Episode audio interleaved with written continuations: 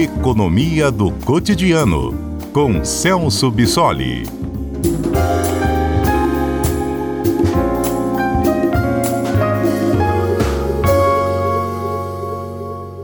Boa tarde, Mário. Boa tarde a todos.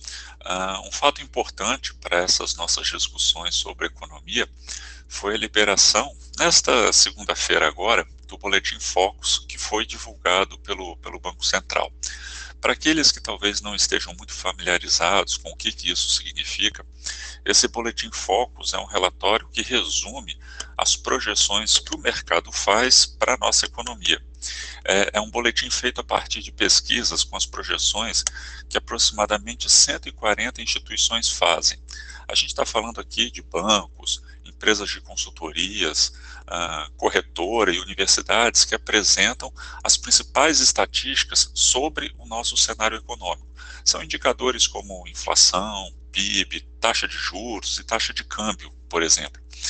E esse boletim é, acaba sendo importante porque ajuda a desenhar qual é o nosso cenário econômico, ou seja, uh, o que é divulgado nesse boletim acaba servindo para orientar as decisões de investimento e de gasto das pessoas, das empresas e até mesmo do governo.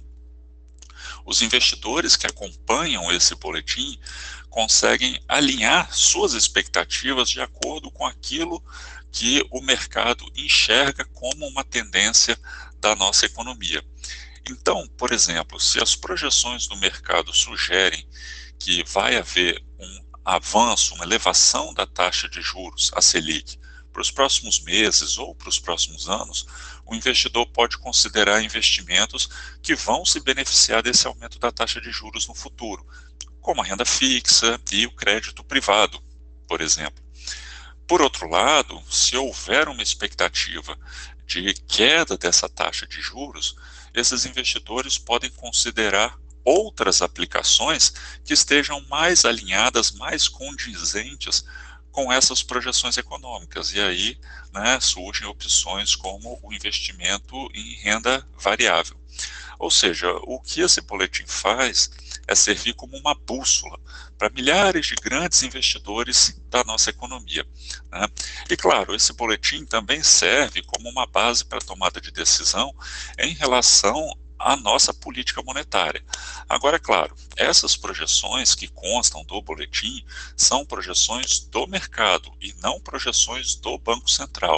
É por isso que, apesar da importância desse boletim, o Banco Central, claro, não é obrigado a tomar as suas decisões em função das projeções e das previsões trazidas no boletim. O Banco Central tem autonomia e liberdade para tomar decisões diferentes.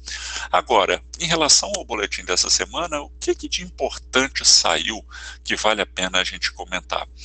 O primeiro ponto é que foi reduzida a estimativa da inflação desse ano de 7,02% para 6,82%. Parece uma pequena redução, mas é a primeira vez desde abril que a expectativa de inflação do mercado para esse ano fica abaixo da casa dos 7%, e isso é importante. Essa redução da estimativa da inflação para esse ano, é claro, coincide com o corte de impostos que foi promovido recentemente sobre aqueles itens considerados essenciais, como os combustíveis e energia elétrica. Esses produtos, por si só, já impactam a inflação e acabam influenciando indiretamente os preços de vários outros produtos da economia. Só que como esse corte é, de impostos uh, vai segurar a inflação esse ano, né, ainda existe a expectativa de que uh, esse corte de impostos pressione os preços para 2023. E aí é por isso que a previsão de inflação para o ano que vem uh, seja de uma inflação em torno de 5,33%. Agora, apesar dessas revisões para baixo da inflação desse ano e também do próximo, a gente sempre relembra que essa inflação, essas taxas de inflação ainda estão muito acima daquela meta estabelecida pelo Banco Central, que foi de 3,5% esse ano e 3,25% para o ano que vem. Então, caso uh, esse cenário projetado pelo Boletim Focus uh, ocorra, se concretize, uh, essa meta de inflação do Banco Central vai ser descumprida agora por três anos consecutivos. O ano passado, esse ano agora de 2022 e também o ano que vem de 2023. É, é por isso que o Banco Central, na formulação da sua política monetária, já está admitindo que o foco uh, tem sido controlar uh, não mais uh, somente a inflação de 2023, mas agora o Banco Central também já está começando a mirar o ano de 2024. Né? E um segundo ponto importante sobre o Boletim Focus é que as previsões ah, do mercado para o PIB ah, estão indicando uma alta um pouco maior do que a gente esperava. Então, a previsão é de que a economia brasileira cresça 2,02% esse ano. E para o ano que vem, a previsão também é de alta, mas uma alta bem mais tímida, né, de 0,39%, que é uma alta ligeiramente menor do que a prevista anteriormente. Além disso, com, com relação à taxa de juros, né, a expectativa é que a Selic uh, permaneça em 13,75% ao ano, no final agora de 2022, e né, vale lembrar que atualmente esse já é o patamar da nossa Selic. Né? E, uh, pelo comportamento da inflação, o Conselho de Política Monetária já vem sinalizando que os juros vão se manter alto por um período mais prolongado, justamente para controlar a inflação. E para o ano que vem, 2023, a expectativa é que essa taxa Selic permaneça num patamar de 11% ao ano, um patamar ainda elevado justamente para controlar a inflação.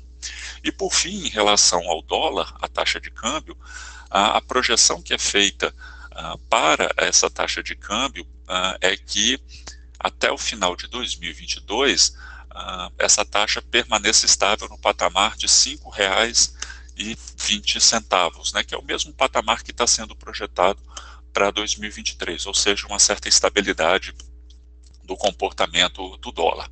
Né?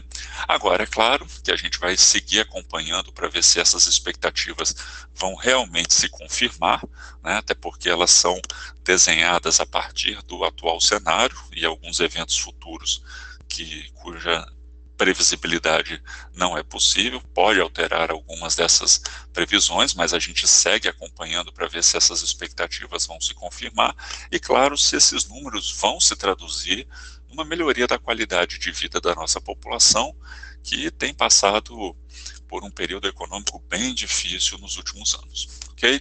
Obrigado, Mário, e até a próxima semana.